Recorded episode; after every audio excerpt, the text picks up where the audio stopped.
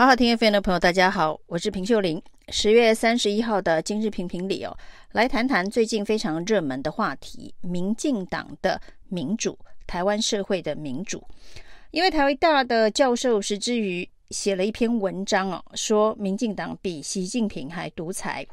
那当然呢，他举的一些似是而非的例子啊，也引起很大的争议啊。那大家都认为，台湾的民主，即便再怎么有瑕疵，或是再怎么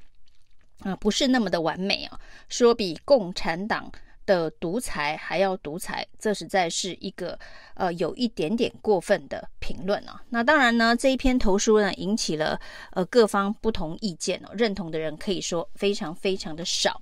但是事实上呢，有关于台湾现在的民主到底有没有在退步中，这倒是一个呃在台湾内部。最近也常常被讨论起来的话题哦，那比对的对象当然不是共产党的习近平哦，比对的对象呢，恐怕是在民进党完全执政之前的台湾社会哦，就是自己跟自己比，现在的台湾跟民进党完全执政之前的台湾哦，哪一个台湾比较民主？这样子的比较基础呢，应该是比较合理，包括了前民进党的学者游盈龙哦。对于世界民主大会当中呢，呃，一些讨论对于台湾民主的过誉，他是有不同的意见的。他说呢，其实在台湾内部哦，有很多的现象都显示哦，现在民主是遭遇到非常非常大的挑战哦。那甚至最近有关于这一个彭文正因为批评蔡英文这个论文事件呢，当然在司法呃起司法的通气当中呢，的确呃。他并没有回到台湾来接受司法的审判哦，但是呢，这个外交部直接吊销他的护照的做法，也被批评是台湾现在正在制造新的海外黑名单呢。在国民党戒严时期呢，海外黑名单绝对是台湾不民主的一个重要的象征哦。那这个时候呢，彭文正。他批判的是蔡英文总统的论文事件呢，那这算不算是政治议题、政治犯？这的确是可以做讨论的。当年的海外黑名单呢，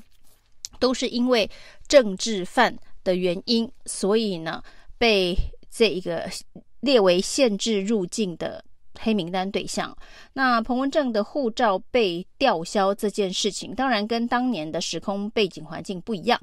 但是彭文正的诉求以及呢，呃，他所提出的相关的论点呢，的确也是政治性相当的高，特别是针对呢现在的国家领导人呢。所以呢，既然是属于政治犯类别的一个司法诉讼案呢，那适不适合用吊销护照？这个所谓的海外新的黑名单的方式来应对，这的确是可以讨论的。因为全世界对于这件事情关注的人，可能也都会从这样子的一个角度去思考它。那蔡英文总统在最近的选举造势会场上面也特别提到，年底的选举就是二零二二年这一场选举哦，可能会决定世界怎么看台湾人的选择。他告诉大家说，呃，这个世界上对于这一个选举结果的这一个解读，会跟二零二零年他选总统，而且八百一十七万票当选的解读是用同样的方式。当然。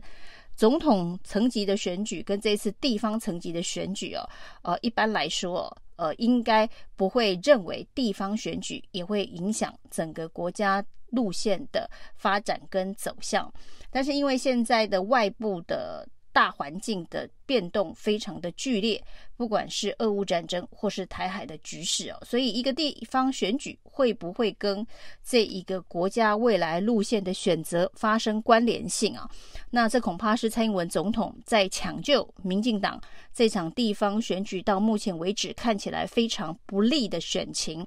的一个办法。所以呢，他把这个年底选举的结果连接到。全世界会不会持续的支持台湾现在正在走的路线跟道路？也就是把它跟二零二四年的选举绑在一起啊？这当然在选举操作上面呢，这是在最后试图抢救民进党。这一次看起来不是非常理想的选情的方式啊。但是，民进党的前主席许信良也提醒蔡英文呢、就是呢，这场选举到目前为止看起来，民进党以大败的这一个局面是应该相当的确定哦。那这个时候呢，如果以蔡英文总统的格局，用抗中保台的方式，想要呢试图挽救这样子的一个大败选情的格局哦，恐怕对台湾来讲太冒险了。为什么说这对台湾来讲太冒险了？如果年底的选举呢，民进党的这个结果选战的结果大败，结果呢，蔡英文的诉求是说，那世界上会认为台湾人选择了比较亲中的路线。然后呢，可能会因此不会持续的支持台湾目前这一个抗中保台的民意啊。那如果是这样子的一个解读，因为蔡英文试图把它绑在一起啊，那对台湾来讲是太冒险了。因为年底的这场选举，它就是一场地方选举，比的就是地方治理能力，甚至哦，不只是地方治理能力，可能在。中央治理能力影响到地方资源分配的相关议题上面的联动都可能出现了，但是呢，呃，说这会跟国防外交层次，也就是说蔡英文所说的这个世界怎么看台湾人的选择，世界上会不会持续支持台湾呢？那属于国防外交国安的相关的领域哦，本来就不应该跟这一场地方选举绑在一起哦。那如果为了试图挽救选情，最后呢，把它绑在一起哦，对台湾来讲是冒了一个蛮大的风险呢。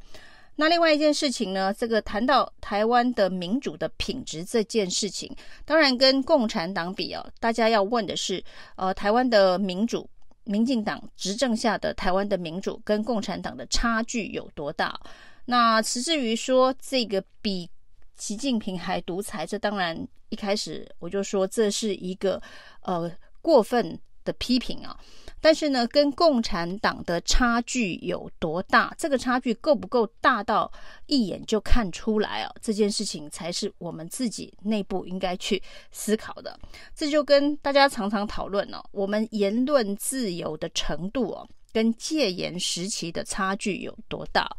包括了数位中介法要推出的时候，很多人都认为这是民进党除了这一个主流媒体的掌控之外哦，就是现在的这个主流媒体、传统媒体的掌控之外，对于网络媒体，呃，对于自媒体，进一步的要把手要把紧箍咒放上来啊。那所以呢，引起了这个社会舆论的大反弹，也让这个数位中介法呃暂时的暂缓。那至于未来还会不会推，这个各方都在盯着看哦。但是呢，有关于这个言论自由的程度、言论自由的尺度，的确是在这个时候靠大家一起抢救，才会有数位中介法的这个暂缓呢。那每次提到民进党的言论自由比民进党还没有完全执政之前的言论自由要紧缩这件事情，民进党的侧翼就会辩护哦。现在。怎么会没有言论自由？呃，想想过去戒严的时期啊，如果呢这个所说的言论批判了当道，那下场可能是枪毙啊。那现在也只不过让你用涉违法关个三天，罚个一百万，怎么会说比以前还没有言论自由？我想这个比较可能比得太远了。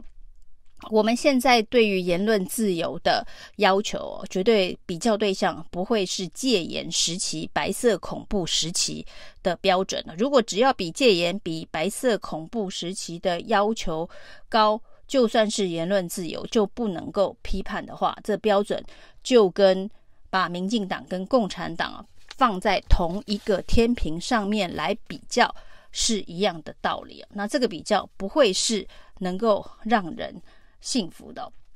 那最近有关于这个年底这场选举确诊者能不能够投票这件事情，呃，前疾管局的副局长施文仪其实说了蛮重的话。他认为呢，这个让这个确诊者没有办法投票，因为中选会说于法无据啊，不在籍投票或者是特设投票所都不可行，延长投票都不可行哦，因为法律上没有依法可办的空间呢。那施文仪说呢，这个民主是台湾这个非常可贵的地方哦。那几十万人如果因为确诊不能够投票，那跟共产党有什么不一样？用呃特殊的这个权力限制人民投票的权利啊。那他认为民主国家里头的投票呢，就跟地震火灾时候的逃命一样的程度哦。那所以呢，不能够因为确诊而让人不投票，而且现在呢的疫情跟这个过去已经有很大的不一样哦，大家都可以基本上恢复到正常的生活。那既然是正常的生活，正常的民主行为，就是在特定的时间点要投票。所以很多人又回溯去思考，这中选会过去这些年来不断的在讨论有关于不在籍投票、有关于通讯投票的准备，或者是电子投票、数位投票的这个准备哦。那一点点推进都没有，这是一种行政怠惰。那施文仪提出一种叫做“选举泡泡”的想法，在这个疫情非常严重的时候呢，我们为了要做国际的交流，开放了外交泡泡，开放了商务泡泡。那为了让这个人民有应考的权利，在大考的期间也有特殊的大考泡泡的安排。既然都有这么多的泡泡，为什么在年底的选举当中却没有办法想出一套？选举泡泡的方式，让确诊者可以投票。那他觉得呢，这一个是非常不民主的行为。因为既然台湾呢跟对岸最呃重要的这个防护保护盾，大家都认为是民主自由的制度。那民主自由的制度一个非常重要的核心就是投票选举的制度，可以定期更换领导人。那这个神圣的权利啊，不应该因为这个确诊而有所这个阻隔。那对于台湾的民主来讲，是一个非常非常大的讽刺啊。就像蔡英文的说法啊，那如果呢有人因为确诊不能投票，这个人数还是好几十万人。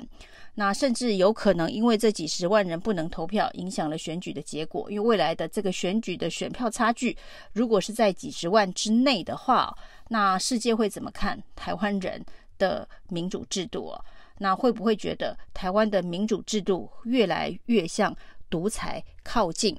那这个民主的捍卫跟品质，难道要毁在民进党的手里吗？以上今天的评评理，谢谢收听。